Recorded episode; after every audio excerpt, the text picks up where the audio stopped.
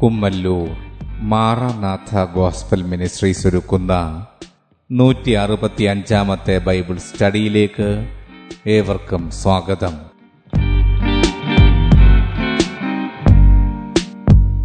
ശിഷ്യത്വം എന്ന വിഷയത്തിന്റെ എഴുപത്തിയഞ്ചാം ഭാഗത്തെ ആസ്പദമാക്കി പിശാചിനാലുള്ള പരീക്ഷകൾ എന്ന വിഷയത്തിന്റെ രണ്ടാം ഭാഗമാണ് നിങ്ങൾ കേൾക്കുവാൻ പോകുന്നത്.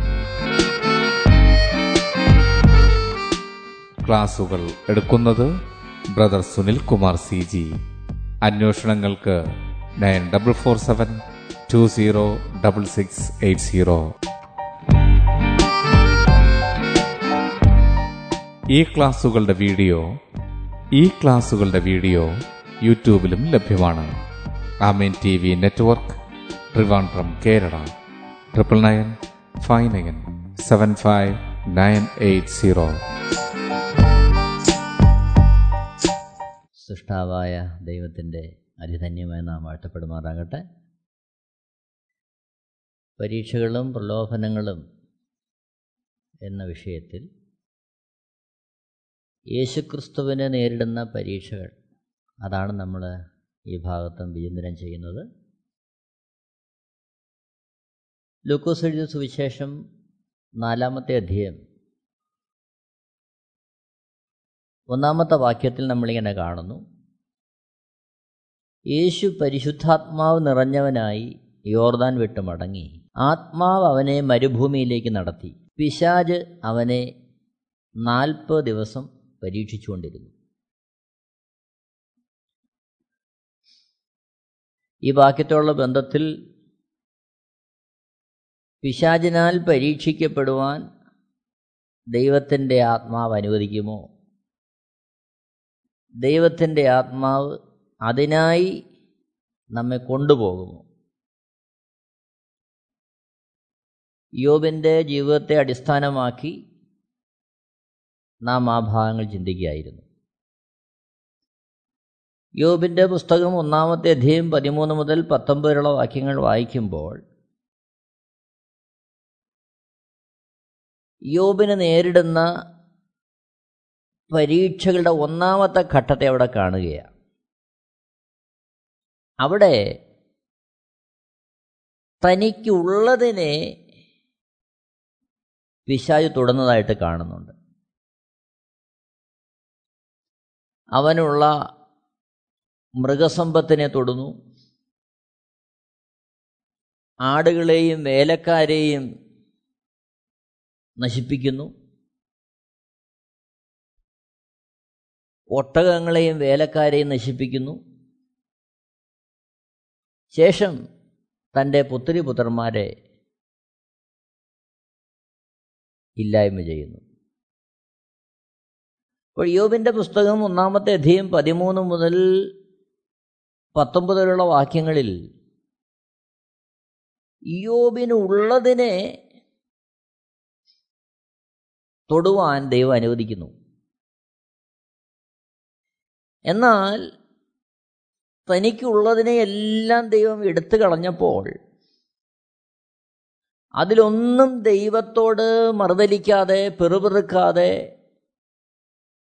ദൈവത്തെ തള്ളിക്കളയാതെ ദൈവത്തോടുള്ള ബന്ധത്തിൽ യോബ് തന്നെ തന്നെ സൂക്ഷിക്കുന്നതായിട്ട് നമ്മൾ കാണുകയാണ്.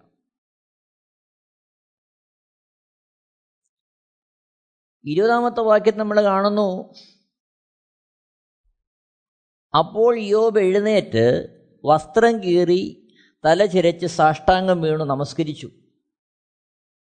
ഇരുപത്തൊന്നാമത്തെ വാക്യത്തിൽ നഗ്നനായി ഞാൻ എന്റെ അമ്മയുടെ ഗർഭത്തിൽ നിന്ന് പുറപ്പെട്ടു വന്നു നഗ്നനായി തന്നെ മടങ്ങിപ്പോകും.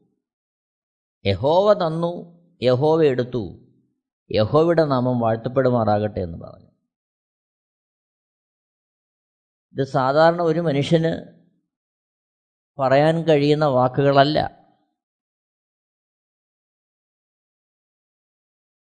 എന്നാൽ യോബ് ദൈവത്തോടുള്ള സ്നേഹത്തിന്റെ ബന്ധത്തിൽ അവൻ ഇവിടെ അങ്ങനെ ഒരു തീരുമാനത്തിലേക്ക് വരികയാണ്. ഇരുപത്തിരണ്ടാമത്തെ വാക്യത്തിൽ ഇതിലൊന്നിലും യോബ് പാപം ചെയ്യുകയോ ദൈവത്തിന് ഫോഷത്വം ആരോപിക്കുകയോ ചെയ്തില്ല. എന്നാൽ ഒന്നാമത്തെ ഇതിന്റെ എട്ടാമത്തെ വാക്യത്തിൽ കാണുന്നുണ്ട് യോബ് നേരുള്ളവനാണ് നിഷ്കളങ്കനാണ് ദൈവഭക്തനാണ് ദോഷം വിട്ടകന്ന് ഭൂമിയിൽ ജീവിക്കുന്നവനാണ്. ഒരു വേള തനിക്കിതെല്ലാം എന്തുകൊണ്ട് സംഭവിച്ചു എന്ന് ചോദിച്ച് യാതൊരു തെറ്റും തന്റെ ഓർമ്മയിലില്ലാതിരുന്നിട്ട് ഇതെങ്ങനെയൊക്കെ സംഭവിച്ചല്ലോ എന്ന് ഓർത്ത് ദൈവഭക്തി വിട്ടുകളഞ്ഞ് ദൈവത്തെ തള്ളിപ്പറയുവാനുള്ള ഒരുപാട് സാധ്യതകൾ യോബിന്റെ മുമ്പിലുണ്ട്. എന്നാൽ അവിടെ എല്ലാം ദൈവസ്നേഹത്തിൽ സമ്പൂർണമായ ദൈവിക വെളിപ്പാടിൽ അതിനെ യോബ് ജയിക്കുന്നതായിട്ട് കാണുകയാണ്. നോക്കണം എത്ര മനോഹരമായ പ്രസ്താവനയാണ് യോബ് നടത്തുന്നത്. യോബിന്റെ പുസ്തകം ഒന്നിന്റെ ഇരുപത്തൊന്നിൽ. നഗ്നനായി ഞാൻ എന്റെ അമ്മയുടെ ഗർഭത്തിൽ നിന്ന് പുറപ്പെട്ടു വന്നു. നഗ്നനായി തന്നെ മടങ്ങിപ്പോകും. യഹോവ തന്നു യഹോവ എടുത്തു. യഹോവയുടെ നാമം വാഴ്ത്തപ്പെടുമാറാകട്ടെ എന്ന് പറഞ്ഞു. അപ്പോൾ തനിക്ക് ഉള്ളതിനുള്ള ബന്ധത്തിൽ വന്ന പരീക്ഷകളെ യോബ് ജയിക്കുകയാണ്. എന്നാൽ രണ്ടാമത്തെ അധ്യയത്തിലേക്ക് വരുമ്പോൾ തന്നെ തന്നെ ദൈവം തൊടുവാനായിട്ട് ഏൽപ്പിച്ചു കൊടുക്കുകയാണ്. രണ്ടാമത്തെ അധ്യായന്റെ ഒന്നാമത്തെ വാക്യത്തിൽ പിന്നെയും ഒരു ദിവസം ദൈവപുത്രന്മാർ യഹോവയുടെ സന്നിധി നിൽപ്പാൻ ചെന്നു. സാത്താനും അവരുടെ കൂട്ടത്തിൽ യഹോവയുടെ സന്നിധി നിൽപ്പാൻ ചെന്നു. യഹോവ സാത്താനോട് നീ എവിടെ നിന്ന് വരുന്നു എന്ന് ചോദിച്ചതിന് സാത്താൻ യഹോവയോട് ഞാൻ ഭൂമിയിൽ ഊടാടി സഞ്ചരിച്ചിട്ട് വരുന്നു എന്ന് ഉത്തരം പറഞ്ഞു. യഹോവ സാത്താനോട് എന്റെ ദാസനായ യോബിന്റെ മേൽ നീ ദൃഷ്ടി വെച്ചുവോ? അവനെപ്പോലെ നിഷ്കളങ്കനും നേരുള്ളവനും ദൈവഭക്തനും ദോഷം വിട്ടകലുന്നവനും ഭൂമിയിൽ ആരുമില്ലല്ലോ. അവൻ തന്റെ ഭക്തി മുറുകെ പിടിച്ചുകൊണ്ടിരിക്കുന്നു. വെറുതെ അവനെ നശിപ്പിക്കേണ്ടതിന് നീ എന്നെ സമ്മതിപ്പിച്ചു എന്നരളി ചെയ്തു. അപ്പോൾ യോബിന്റെ പുസ്തകം ഒന്നാമത്തെ അധ്യായന്റെ ഇരുപത്തിയൊന്നാമത്തെ വാക്യത്തിലെ യോബിന്റെ പ്രസ്താവനയ്ക്ക് ദൈവം തന്നെ നൽകുന്ന ഒരു അംഗീകാരമാണ് രണ്ടാമത്തെ അധ്യയത്തിന്റെ മൂന്നാമത്തെ വാക്യം. എന്റെ ദാസനായ യോബിന്റെ മേൽ നീ ദൃഷ്ടി വെച്ചുവോ? അവനെപ്പോലെ നിഷ്കളങ്കനും നേരുള്ളവനും ദൈവഭക്തനും ദോഷം വിട്ട് അകലുന്നവനും ഭൂമിയിൽ ആരുമില്ലല്ലോ. ഒപ്പം ഒന്നാമത്തെ അധ്യയന്റെ എട്ടാമത്തെ വാക്യത്തിൽ യഹോവ സാത്താനോട് പറയുന്നതിനപ്പുറമായിട്ട് ഒരു കാര്യം കൂടി ഇവിടെ പറയുന്നു. യോബ് രണ്ടിന്റെ മൂന്നിൽ അവൻ തന്റെ ഭക്തി മുറുകെ പിടിച്ചുകൊണ്ടിരിക്കുന്നു. തനിക്കുള്ളതിനെല്ലാം ദൈവം എടുത്തു കളഞ്ഞിട്ടും അതിനനുവദിച്ചിട്ടും അതിലൊന്നും ദൈവത്തോട് പെറുപിറുക്കാതെ ദൈവത്തിന്റെ മുമ്പാകെ ആ ഒരു രീതിയിലുള്ള ഒരു പ്രതികരണവും നടത്താതെ ദൈവത്തിന്റെ മുമ്പാകെ തന്നെ തന്നെ സമ്പൂർണമായി വിധേയപ്പെടുത്തി ഏൽപ്പിച്ചു കൊടുക്കുന്ന യോഗം. എന്നാൽ ഇവിടെ യോബിന്റെ പുസ്തകം രണ്ടാമത്തെ ഇതിന്റെ നാലാമത്തെ വാക്യത്തിലേക്ക് വരുമ്പോൾ സാത്താൻ യഹോവയോട് ത്വക്കിന് പകരം ത്വക്ക് മനുഷ്യൻ തനിക്കുള്ളതൊക്കെയും തന്റെ ജീവന് പകരം കൊടുത്തു കളയും. നിന്റെ കൈ നീട്ടി അവന്റെ അസ്ഥിയും മാംസവും ഒന്ന് തൊടുക. അവൻ നിന്നെ മുഖത്ത് നോക്കി തിരിച്ചു പറയും എന്ന് ഉത്തരം പറഞ്ഞു. അപ്പോൾ അടുത്ത ഒരു പരീക്ഷണത്തിനായുള്ള സാവകാശം അനുവാദം ഇവിടെ സാത്താൻ ചോദിക്കുകയാണ്. ഒന്നാമത്തെ ഘട്ടത്തിൽ തനിക്കുള്ളതിനെ എല്ലാം എടുത്തു. ഇവിടെ രണ്ടാമത്തെ ഘട്ടത്തിലേക്ക് വരുമ്പോൾ യോബിനെ തന്നെ തൊടുവാനുള്ള അനുവാദം ദൈവത്തോട് ചോദിക്കുകയാണ് പിശാജ് സാത്താൻ യഹോവയുടെ തൊക്കിന് പകരം തൊക്ക് മനുഷ്യൻ തനിക്കുള്ളതൊക്കെയും തന്റെ ജീവന് പകരം കൊടുത്തു കളയും. അഞ്ചാമത്തെ വാക്യത്തിൽ പറയുന്നു നിന്റെ കൈ നീട്ടി അവന്റെ അസ്ഥിയും മാംസവും ഒന്ന് തൊടുക. അവൻ നിന്നെ മുഖത്ത് നോക്കി തെജിച്ചു പറയും എന്ന് ഉത്തരം പറഞ്ഞു. ആറാമത്തെ വാക്യത്തിൽ യഹോവ സാത്താനോട് ഇതാ അവൻ നിന്റെ കയ്യിലിരിക്കുന്നു. അവന്റെ പ്രാണനെ മാത്രം തുടരുത് എന്ന് കൽപ്പിച്ചു. അപ്പോൾ ഇവിടെ പരീക്ഷിക്കുവാനുള്ള സാവകാശം സാത്താന് യഹോവ കൊടുക്കുകയാണ്. അതേസമയം മറുഭാഗത്ത് നമ്മൾ ഓർക്കേണ്ടുന്ന പരമപ്രധാനമായ നമുക്ക് ധൈര്യം പകരുന്നൊരു വസ്തുതയുണ്ട്. ദൈവത്തെ സ്നേഹിച്ച് ദൈവത്തിന്റെ വഴികൾ നടക്കുന്ന ഒരു ഭക്തനെ അവരും തികഞ്ഞവരായിട്ടല്ല. ലോകത്ത് തികഞ്ഞവരാരുമില്ല. എന്നാൽ ദൈവമുഖം അന്വേഷിച്ച് ദൈവരാജ്യത്തിന് വേണ്ടി തന്നെ തന്നെ ഏൽപ്പിച്ചു കൊടുത്ത് ആ ഒരു വഴിയിൽ നടക്കാൻ ഉത്സാഹിക്കുന്ന ഒരു മനുഷ്യനെ തന്റെ ജീവിതത്തിൽ വന്നു പോകുന്ന വീഴ്ചകളെ ദൈവത്തോട് ഏറ്റുപറഞ്ഞ് മനുഷ്യനോട് ഏറ്റുപറയേണ്ടതാണെങ്കിൽ മനുഷ്യരുടെ ഏറ്റുപറഞ്ഞ് ഒപ്പം ദൈവത്തോട് ഏറ്റുപറഞ്ഞ് യഥാസ്ഥാനം പ്രാപിച്ച് യേശുവിന്റെ രക്തത്താൽ കഴുകൽ പ്രാപിച്ച് പോകുന്ന ഒരു ഭക്തനെ സംബന്ധിച്ച് ദൈവത്തിന്റെ അനുവാദമില്ലാതെ അവനെ തൊടുവാൻ സാത്താന് കഴിയില്ല. അത് നമുക്കെല്ലാവർക്കും ധൈര്യം പകരുന്ന ഒരു വസ്തുതയാണ്. ഒരു വേള നാം നമ്മളെ തന്നെ സൂക്ഷിച്ച് ദൈവ വഴികളിൽ കൂടി നടക്കുമ്പോഴും ജീവിതത്തിൽ ചില കഷ്ടതകളും പരിശോധനകളും പ്രതികൂലങ്ങളും വരുമ്പോൾ അവിടെ ഒരു ഭക്തന് ധൈര്യപ്പെടാൻ കഴിയും. ഇതെന്റെ ദൈവം അറിയാതെ അല്ല ഇത് സംഭവിച്ചിരിക്കുന്നത്. ഇതിന്റെ മധ്യത്തും എന്നെ കരുതുന്ന എന്നെ കാക്കുന്ന എന്നെ താങ്ങുന്ന വഴി നടത്തുന്ന ഒരു ദൈവം എനിക്കായി ഉണ്ട്. അതൊരു ഭക്തന്റെ ധൈര്യമാണ്. ഇവിടെ ആറാമത്തെ വാക്യത്തിൽ ഹോ സാത്താനോട് ഇതാ അവൻ നിന്റെ കയ്യിലിരിക്കുന്നു. അവന്റെ പ്രാണനെ മാത്രം തുടരുതെന്ന് കൽപ്പിച്ചു. പ്രാണനെ തുടരുത്. അത് ജീവൻ എടുക്കരുത്. ഏഴാമത്തെ വാക്യത്തിൽ അങ്ങനെ സാത്താൻ യഹോവയുടെ സന്നിധി വിട്ട് പുറപ്പെട്ട് യോബിനെ ഉള്ളംകാൽ മുതൽ നെറുക വരെ വല്ലാത്ത പരുക്കളാൽ ബാധിച്ചു. എട്ടാമത്തെ വാക്യത്തിൽ അവനൊരു ഓട്ടിൻ കഷണം എടുത്ത് തന്നെത്താൻ ചുരണ്ടിക്കൊണ്ട് ചാരത്തിലിരുന്നു. ഒമ്പതാമത്തെ വാക്യം ശ്രദ്ധിക്കണമേ. അവന്റെ ഭാര്യ അവനോട് നീ ഇനിയും നിന്റെ ഭക്തി മുറുകെ പിടിച്ചുകൊണ്ടിരിക്കുന്നുവോ? ദൈവത്തെ തെരിച്ചു പറഞ്ഞ് മരിച്ചു കളക എന്ന് പറഞ്ഞു. അതായത് വസ്തുവകൾ പോയി മൃഗസമ്പത്ത് പോയി മക്കൾ പോയി. തനിക്ക് ഭൗതികമായി എന്തൊക്കെ ഉണ്ടായിരുന്നോ അതെല്ലാം നഷ്ടപ്പെട്ടു. ഇപ്പോഴിതാ പരിക്കളാൽ ബാധിച്ച് ഓട്ടിൻ കഷ്ണം എടുത്ത് ചുരണ്ടിക്കൊണ്ടിരിക്കുകയാണ് ചാരത്തിലിരിക്കുകയാണ് ഭാര്യ ചോദിക്കുന്നു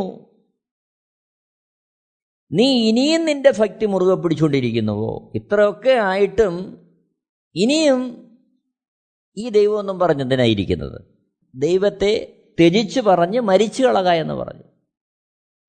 അപ്പോൾ എല്ലാം നഷ്ടപ്പെട്ടു.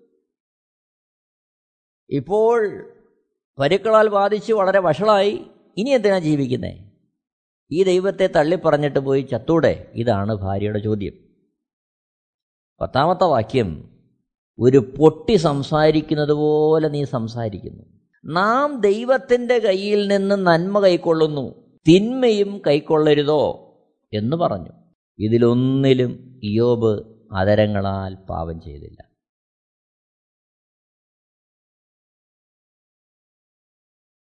എന്നെ കേൾക്കുന്ന പ്രിയരെ നിഷ്കളങ്കനായിട്ട് നേരുള്ളവനായിട്ട് ദൈവഭക്തിനായിട്ട് ദോഷം വിട്ടകലുന്നവനായിട്ട് ജീവിച്ചിട്ടും തന്റെ ജീവിതത്തിൽ ഇതെല്ലാം എന്തുകൊണ്ട് വന്നു എന്ന് യോബ് ചോദിക്കുന്നില്ല. എത്ര ഉന്നതമായ ഒരു കാഴ്ചപ്പാടാണ് അവിടെ യോബ് വെളിപ്പെടുത്തുന്നത്. താൻ ചോദിക്കുകയാ നാം ദൈവത്തിന്റെ കയ്യിൽ നിന്ന് നന്മ കൈക്കൊള്ളുന്നു? തിന്മയും കൈക്കൊള്ളരുതോ? അപ്പോൾ നന്മ തരുന്ന ദൈവം തിന്മ തന്നാലും ദൈവസ്നേഹം കുറയാതെ അത് ഏറ്റെടുക്കുവാൻ നാം തയ്യാറാകേണ്ടതല്ലേ? ഇതാണ് യോബിന്റെ ചോദ്യം. അവിടെ കാണുന്നു ഇതിലൊന്നിലും യോബ് അതരങ്ങളാൽ പാപം ചെയ്തില്ല. അപ്പോൾ തനിക്കുള്ളതിനെ തൊട്ടു. തന്നെ തന്നെ ഇവിടെ ബാധിച്ചിരിക്കുന്നു. എന്നാൽ അതിലൊന്നും ദൈവത്തോട് പിറുപിറുക്കാതെ ദൈവത്തെ തള്ളിക്കളയാതെ ദൈവസ്നേഹത്തിൽ തന്നെ തന്നെ സൂക്ഷിക്കുന്ന യോബിനെ നമ്മൾ കാണുകയാണ്. ഇവിടെ ആ രണ്ടാമത്തെ ഘട്ടത്തിലും യോബ് ജയിക്കുന്നു. ശേഷം മൂന്ന് മുതൽ മുപ്പത്തിയേഴ് വരെയുള്ള അധ്യായങ്ങളിൽ യോബിന്റെയും സുഹൃത്തുക്കളുടെയും സംഭാഷണം നമ്മൾ കാണുകയാണ്. ശേഷം മുപ്പത്തിയെട്ട് മുതൽ നാൽപ്പത്തിയൊന്ന് വരെയുള്ള അധ്യായങ്ങളിൽ ദൈവം നേരിട്ട് യോബിനോട് സംസാരിക്കുന്നതായിട്ട് നമ്മൾ കാണുന്നു.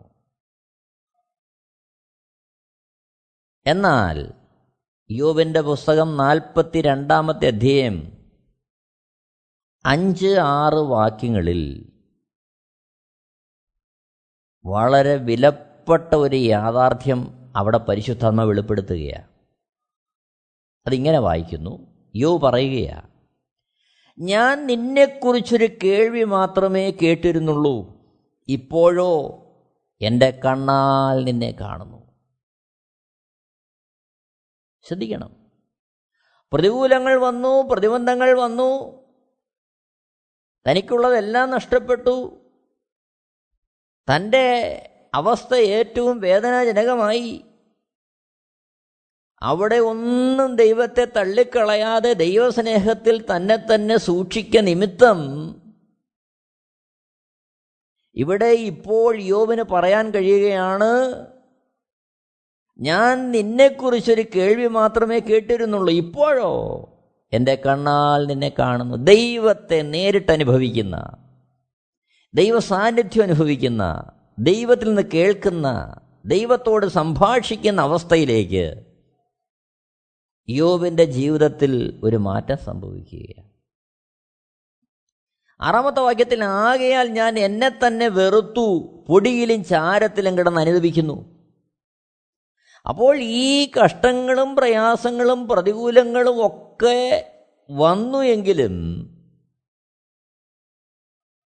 ദൈവത്തിന്റെ നേരിട്ടുള്ള ഇടപെടൽ തന്റെ ജീവിതത്തിൽ ഉണ്ടായപ്പോൾ താൻ നേരിട്ട കഷ്ടങ്ങൾ നിമിത്തം ദൈവത്തെ തള്ളിക്കളയുന്നതിന് പകരം വീണ്ടും തന്നെ തന്നെ വെറുത്ത് പൊടിയിലും ചാരത്തിലും കിടന്ന് അനുദവിക്കുന്ന അവസ്ഥയിൽ യോബിനെ നമ്മൾ കാണുക. അപ്പോൾ ഇതാണ് ആ പരീക്ഷയുടെ റിസൾട്ട്. ദൈവം യോബിനെ നേരിട്ടിടപെട്ട് സംസാരിക്കുന്നു. ദൈവത്തെ കാണുവാൻ തക്കമുള്ള അവസ്ഥയിലേക്ക് യോബ് മാറുന്നു. ദൈവത്തിൽ അവൻ നേരിട്ട് കേൾക്കുന്ന അവസ്ഥയിലേക്ക് മാറുകയാണ്. നോക്കണം പിന്നത്തെ നമ്മൾ കാണുന്നത് യോബിന്റെ പുസ്തകം നാൽപ്പത്തിരണ്ടാമത്തെ അധ്യയം അതിന്റെ പന്ത്രണ്ട് മുതൽ പതിനേഴ് വരെ വായിക്കുമ്പോൾ പന്ത്രണ്ടാമത്തെ വാക്യം നമ്മൾ കാണുന്നു ഇങ്ങനെ യഹോവ യോബിന്റെ പിൽക്കാലത്തെ അവന്റെ മുൻകാലത്തേക്കാൾ അധികം അനുഗ്രഹിച്ചു. അവന് പതിനാലായിരം ആടും ആറായിരം ഒട്ടകവും ആയിരം ഏർ കാളയും ആയിരം പെൺകഴുതയും ഉണ്ടായി. പതിമൂന്നാമത്തെ വാക്യത്തിൽ നമ്മൾ കാണുന്നു അവന് ഏഴ് പുത്രന്മാരും മൂന്ന് പുത്രിമാരും ഉണ്ടായി. യോബിന്റെ പുസ്തകം ഒന്നാമത്തെ അധ്യയത്തിന്റെ രണ്ടാമത്തെ വാക്യത്തിൽ നമ്മൾ കാണുന്നുണ്ട് അവൻ ഏഴ് പുത്ര പുത്രന്മാരും മൂന്ന് പുത്രിമാരും ഉണ്ടായിരുന്നു. ഇവിടെ ഇതാ അവന് വീണ്ടും ഏഴ് പുത്രന്മാരെയും മൂന്ന് പുത്രിമാരെയും കൊടുക്കുകയാണ്. അപ്പോൾ അവന് നഷ്ടപ്പെട്ട് പോയതെല്ലാം അതേ അളവിൽ മൃഗസമ്പത്തിനെ സംബന്ധിച്ച് മുൻകാലത്തേക്കാൾ അധികം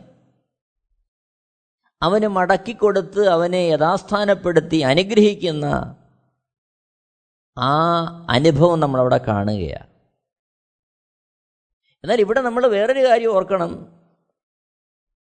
പുതിയ നിയമത്തിലെ അനുഗ്രഹം അത് ഭൗതിക വിഷയങ്ങളിലല്ല എന്ന് നമ്മൾ മനസ്സിലാക്കണം എഫ് എസ് ലേഖനം ഒന്നാമത്തെ മൂന്നാമത്തെ വാക്യം നമ്മൾ വായിക്കുന്നുണ്ട്. സ്വർഗത്തിലെ സകല ആത്മീയ അനുഗ്രഹത്താലും നമ്മളെ ക്രിസ്തുവിൽ അനുഗ്രഹിച്ചിരിക്കുന്ന. അപ്പോൾ പുതിയ നിയമത്തിലെ അനുഗ്രഹം ഭൗതിക അനുഗ്രഹമല്ല. പുതിയ നിയമത്തിലെ അനുഗ്രഹം സ്വർഗത്തിലെ സകല ആത്മീയ അനുഗ്രഹത്താൽ നമ്മളെ ക്രിസ്തുവിൽ അനുഗ്രഹിച്ചിരിക്കുന്ന. അതേസമയം ഓർക്കണം ദൈവരാജ്യത്തിന്റെ വ്യാപ്തിക്ക് വേണ്ടി ദൈവം വിളിച്ചാക്കിയിരിക്കുന്ന ഭക്തന്മാർക്ക് അതിനാവശ്യമായതെല്ലാം ദൈവം നൽകും.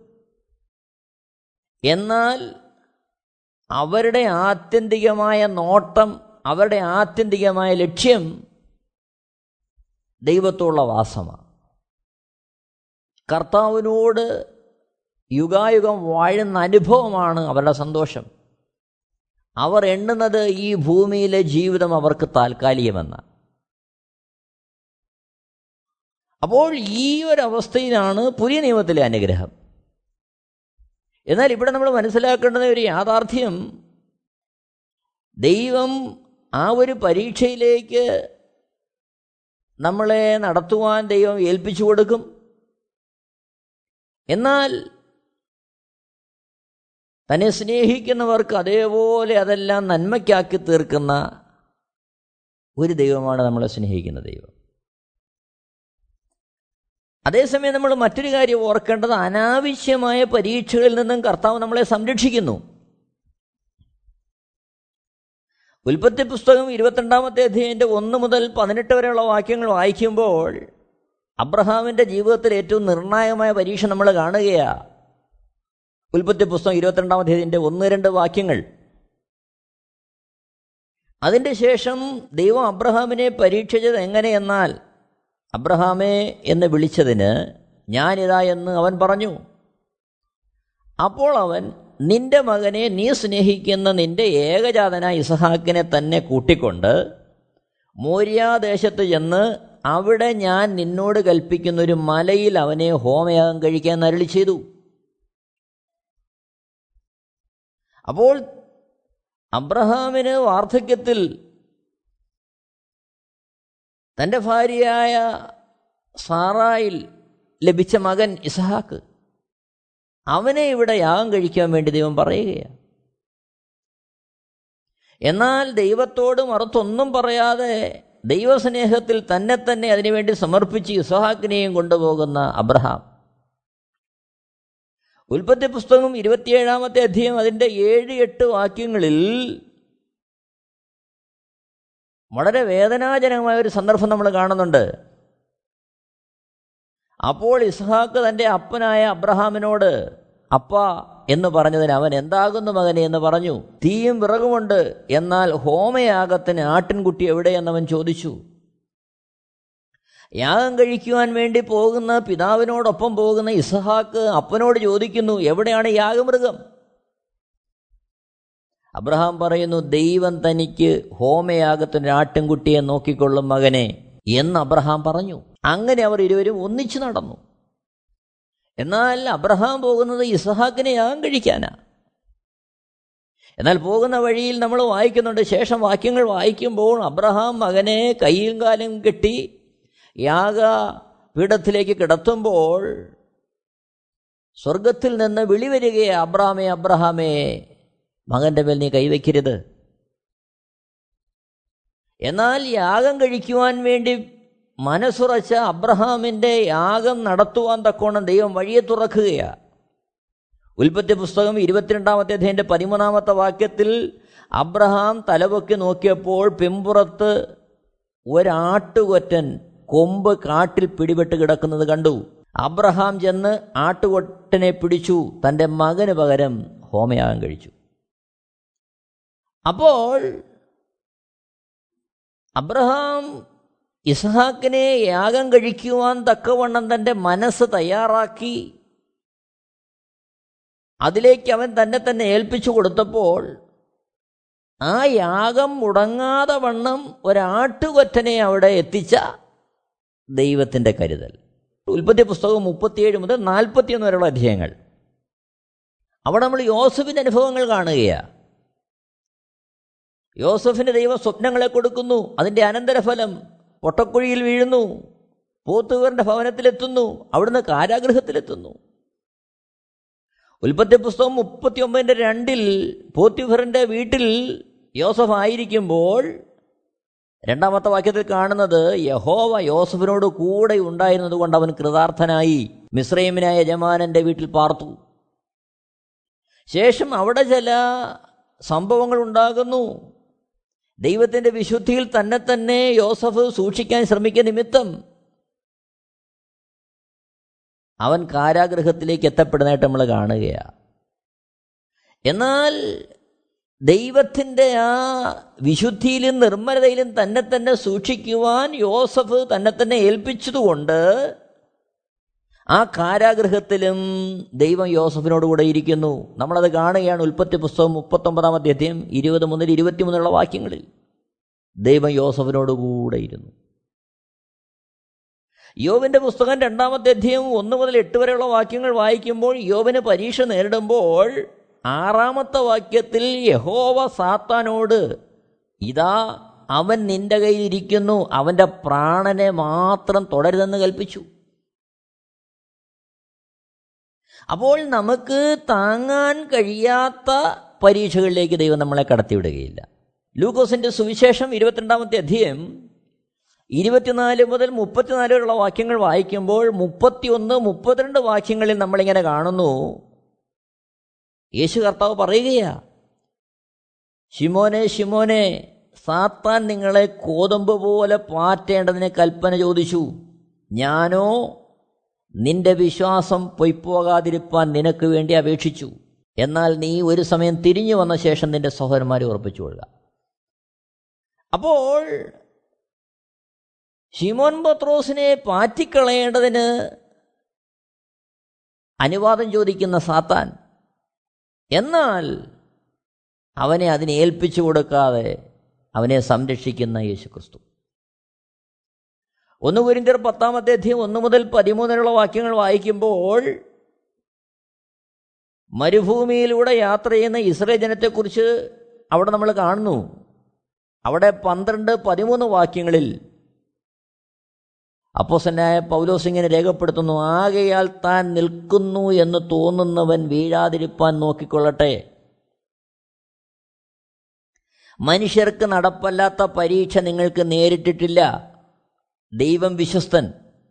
നിങ്ങൾക്ക് കഴിയുന്നതിന് മീതെ പരീക്ഷ നേരിടുവാൻ സമ്മതിക്കാതെ നിങ്ങൾക്ക് സഹിപ്പാൻ കഴിയേണ്ടതിന് പരീക്ഷയോടുകൂടെ അവൻ പോക്കുവഴി ഉണ്ടാക്കും. ഇതാണ് ദൈവത്തിന്റെ കരുതൽ. അപ്പോൾ യേശുക്രിസ്തുവിനെ മരുഭൂമിയിലൂടെ കൊണ്ടുപോയി പരീക്ഷയിലേക്ക് നടത്തുമ്പോൾ അതിനുവേണ്ടി പിശാചിന് സാവകാശം കൊടുക്കുമ്പോൾ അതിന്റെ വെളിച്ചത്തിൽ നമ്മുടെ ജീവിതത്തിൽ നമ്മൾ മനസ്സിലാക്കേണ്ട യാഥാർത്ഥ്യം യേശുവിനെ അനുഗമിക്കുവാൻ പുറപ്പെട്ടിരിക്കുന്ന അല്ലെങ്കിൽ ദൈവസ്നേഹത്തിൽ വിശുദ്ധിയിൽ ദൈവത്തിന്റെ വഴിയിൽ നടക്കുവാൻ സമർപ്പിക്കപ്പെട്ട ഏതൊരുവനും പരീക്ഷയുണ്ട്. എന്നാൽ നമുക്ക് ധൈര്യം പകരുന്നത് അവിടെ ഒന്ന് നമ്മളെ വിട്ടുകളയാതെ നമ്മുടെ കൂടെ നമ്മളെ സൂക്ഷിക്കുന്നൊരു ദൈവമുണ്ട്. നമുക്ക് സഹിക്കാൻ കഴിയുന്നതിനപ്പുറമായ പരീക്ഷ ദൈവം നമുക്ക് തരുത്തില്ല. എന്നാൽ ഈ പരീക്ഷകളെല്ലാം ജയിക്കുമ്പോൾ നമ്മളെ മാനിക്കുന്നൊരു ദൈവമുണ്ട്. പുതിയ നിയമത്തിൽ ആ മാനം ഭൗതിക മാനമല്ല മറിച്ച് നിത്യതയിൽ ദൈവം നമ്മളെ മാനിക്കും. ആ നിത്യരാജ്യത്തിൽ അവൻ നമ്മളെ അവന്റെ കൂടെ ആയിരിക്കുവാൻ ദൈവം നമ്മളെ സഹായിക്കും. അതാണ് യാക്കോബ് ലേഖനം അധ്യായത്തിന്റെ പന്ത്രണ്ടാമത്തെ വാക്യം നമ്മൾ കാണുന്നത്. പരീക്ഷ സഹിക്കുന്ന മനുഷ്യൻ ഭാഗ്യവാൻ അവൻ കൊള്ളാവുന്നവനായി തെളിഞ്ഞ ശേഷം കർത്താവ് തന്നെ സ്നേഹിക്കുന്നവർക്ക് വാഗ്ദത്തം ചെയ്ത ജീവനിടം പ്രാപിക്കും. അപ്പോൾ എന്നെ കേൾക്കുന്ന പ്രിയരെ ശ്രദ്ധിക്കണമേ ക്രിസ്തീയ ജീവിതം അത് പൂമത്തയുടെ അനുഭവമല്ല. അവിടെ പരീക്ഷകളുണ്ട്. കർത്താവ് നിമിത്തം നമ്മുടെ ജീവിതത്തിൽ വരുന്ന വിഷയങ്ങളുണ്ട്. എന്നാൽ അവിടെയെല്ലാം നമ്മളെ താങ്ങുന്നൊരു ദൈവമുണ്ട്.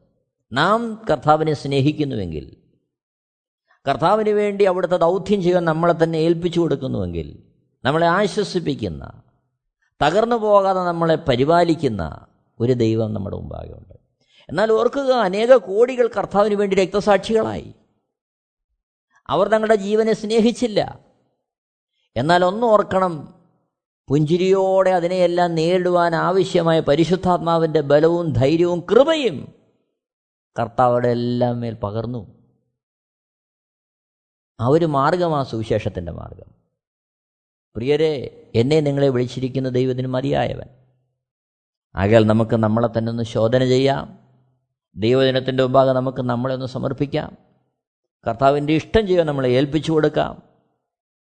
ആ പരീക്ഷകളിലൂടെ ജീവകിരീടത്തിലേക്ക് നമ്മളെ നയിക്കുന്നൊരു ദൈവമുണ്ട്. നമുക്കതിനെ നമ്മളെ തന്നെ സമർപ്പിക്കാം.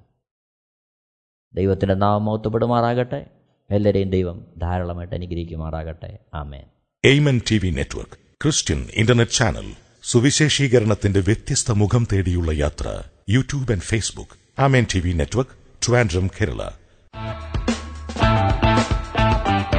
ഞങ്ങളുടെ വിലാസം Maranatha Gospel Ministries Marankuzhi Kummalloor P O Kollam. ആറ് ഒൻപത് ഒന്ന് അഞ്ച് ഏഴ് മൂന്ന്. അന്വേഷണങ്ങൾക്ക് nine double four seven two zero double six eight zero.